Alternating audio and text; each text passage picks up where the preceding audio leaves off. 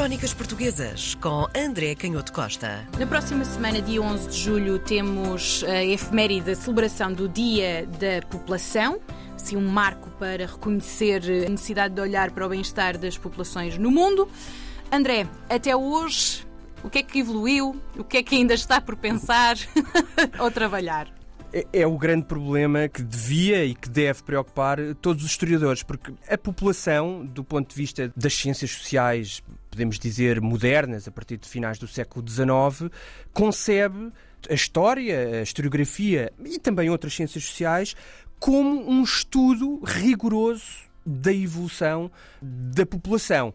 Claro que os problemas começam aqui, porque a população, ou o conceito de população, é um conceito que, embora seja complexo, porque ele não teve apenas origem nas ciências sociais, ele teve também origem na, na, biologia e nas ciências naturais, ou as ciências da vida, começa por se aplicar também muito às populações no campo da zoologia. E isto já nos põe, de alguma forma, de sobreaviso para a complexidade deste problema. E quando olhamos para este conceito da população, nós vemos no convite que é feito pela Assembleia Geral das Nações Unidas para comemorar este dia a importância de identificar aquilo que tem sido a extraordinária evolução, como tu dizias, do bem-estar das populações, sobretudo a partir de conquistas científicas, que também já falámos aqui, o aumento gigantesco da esperança média de vida um pouco por todo o mundo, embora, claro, nós sabemos com diferenças muito significativas consoante uh, os pontos geográficos do planeta, mas ainda assim, de uma forma geral, um grande aumento da esperança média de vida no, nas últimas décadas, mas depois, ainda mais impressionante, a redução da mortalidade materna, a redução da mortalidade infantil, o aumento da disponibilidade de vacinas, o aumento da disponibilidade de água potável, de condições de higiene e também de possibilidade de recurso à saúde. E volto a dizer que, apesar das diferenças que existem, muito significativas, consoante eh, falamos de um local do planeta ou de outro local do planeta, consoante estamos mais a norte ou estamos mais a sul, consoante estamos mais no oriente ou estamos mais no ocidente, a verdade é que nós às vezes temos uma visão talvez um pouco negativa demais sobre esta evolução, porque as notícias que já sabemos aquilo que destacam é sempre aquilo que nos impressiona e também sabemos que do ponto de vista do nosso perfil psicológico humano aquilo que nos impressiona é, na maior parte das vezes, aquilo que choca ou aquilo que é negativo. E eu digo isto porque, se fôssemos verificar todos os dados, e nós sabemos que a população mundial está a rondar 8 bilhões de pessoas, ou 8 mil milhões de pessoas,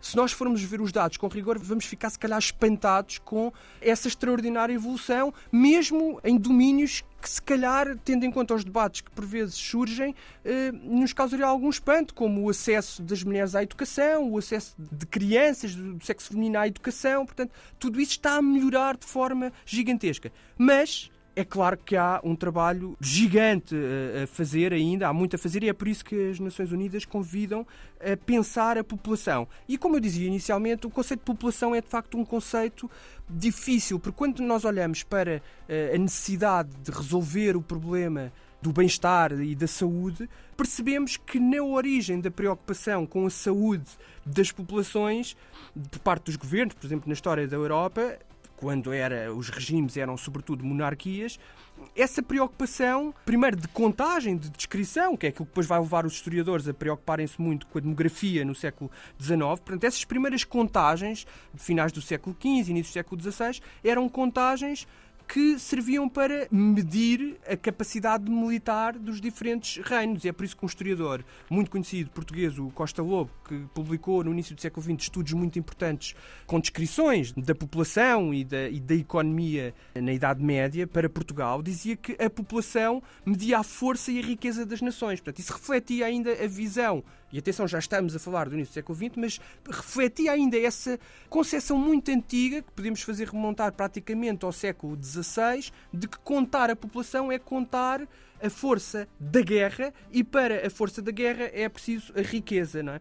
E também número, eh, um número significativo de, de gente. E é isso que vamos encontrar nesses numeramentos, como se dizia, eh, para o Reino de Portugal, no final do século XV, 1496, 1497, para a zona da Beira e do Ribatejo, depois hum. um, talvez o mais famoso de todos, porque é o primeiro grande esforço de medição, de quantificação do número de moradores e também já vamos ver que isto era difícil e remete para problemas que hum. chegam também praticamente até aos dias de hoje. Era difícil saber qual a unidade hum. de contagem. Sim. É o indivíduo, não é o indivíduo. Nós hoje dizemos, muito confiantes das nossas ideias políticas contemporâneas, não, claro que é o indivíduo, mas vamos perceber que às vezes quando contamos o indivíduo apenas desligando do seu contexto, também podemos estar a incorrer em injustiças. A forma como o rei contabilizava eh, a, a, população, o conjunto dos vassalos, podemos dizer, da monarquia, colocava desde logo este problema da unidade de contagem. Mas este numeramento 1527, que é esse primeiro grande esforço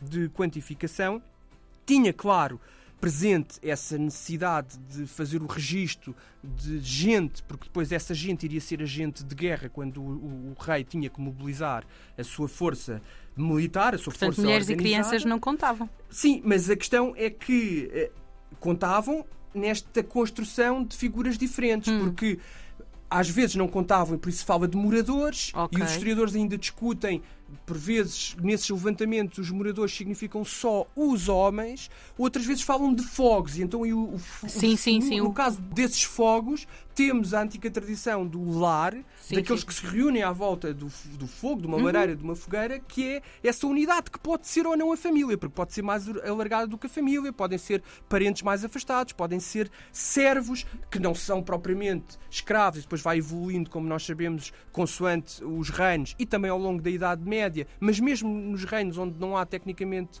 escravatura, depois nós sabemos que com a expansão ou o império e o colonialismo, muitos destes reinos europeus voltam a ter escravatura, mas uhum. mesmo nos momentos em que não há escravatura, há assalariados ou criados, essa antiga tradição do mundo antigo, em que o criado vive com uh, sim, o seu sim. senhor vive uhum. na própria família. Portanto, não é propriamente um escravo, mas, mas também não é livre, não é? Pertence ao agregado, não é propriamente livre. Sim. E, portanto, esse é um dos problemas destas sociedades pré-estatísticas, é que nós, quando consideramos estes números, não sabemos muito bem do que é que estamos a falar, pois. porque varia muito consoante a intenção de quem fez o numeramento ou esta quantificação. Mas aquilo que é importante, porque dá nota de um problema que, que se vai estender até praticamente aos nossos dias na história económica dos países e, sobretudo, na história fiscal, é que estes numeramentos também tinham outra intenção. E é muito curioso ver como em 1527 o rei diz: Sou informado que em algumas cidades, vilas e lugares dos meus reinos há muitos privilegiados, o que é causa de muitas vezes se não poderem cumprir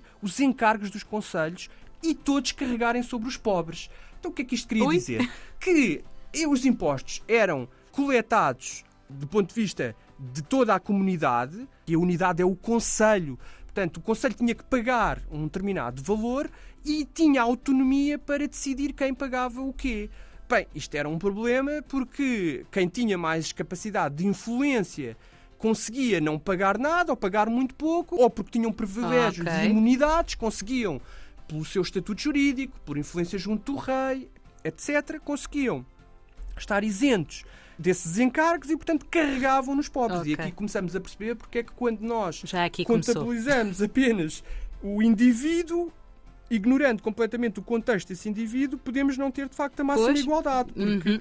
os indivíduos não são todos iguais. Sim, o contexto. Sim. Os dependentes, Sim. e nós sabemos ainda hoje as discussões uhum. tecnicamente complexas em torno, por exemplo, do IRS, precisamente para garantir que aquilo que é diferente. Quando é, é que és considerado classe média ou já és rico? Claro, é o que às vezes se brinca, não é? Já sou rico. Ou, ou, a questão ainda mais complexa dos dependentes, do número de filhos, hum. se isso deve estar ou não relacionado Nada. com o rendimento, uhum. porque podemos ter uma família com um rendimento mais elevado, mas que tem vários dependentes. filhos. E temos Sim. Eh, famílias com rendimento menos elevado e menos filhos, e portanto a arquitetura do IRS tenta acomodar todas essas variedades. Hum. Mas e é aqui que voltamos ao nosso tema. O problema é que a população, as populações, são organismos vivos, de grande diversidade, pois. de grande complexidade, e o governo foi sempre ao longo do tempo este esforço mesmo quando se arma, no bom sentido, de ideais de igualdade e de liberdade, tem sempre que lidar para não cometer brutalidades com esta diversidade, com esta excitante vida da comunidade e da população, o que nem sempre é fácil. É por hum. isso que toda a história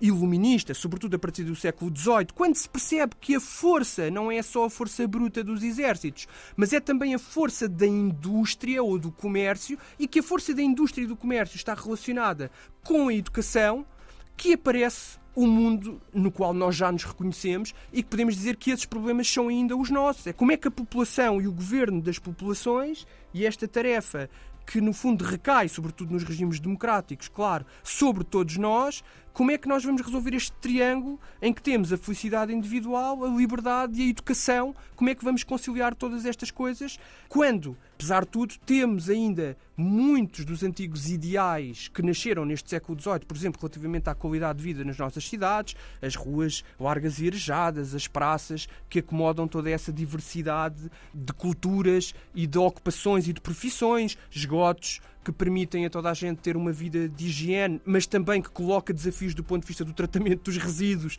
Isso é um problema que, insisto, nasce no século XVIII e ainda não o resolvemos, não, e até podemos dizer que hoje é mais grave hum. do que era com esse crescimento exponencial Sim. da população, mas também as, as, casas amplas, os hospitais que não pararam de crescer a partir do século XVIII, mas que hoje também colocam custos cada vez mais elevados, o que obriga a repensar toda a estrutura fiscal no sentido de conseguirmos que estas exigências que são as de uma população viva, diversa, de um organismo em permanente crescimento, consegue depois acomodar os custos e as necessidades de todos, respeitando a igualdade e a vontade que todos temos de ter uma vida mais feliz.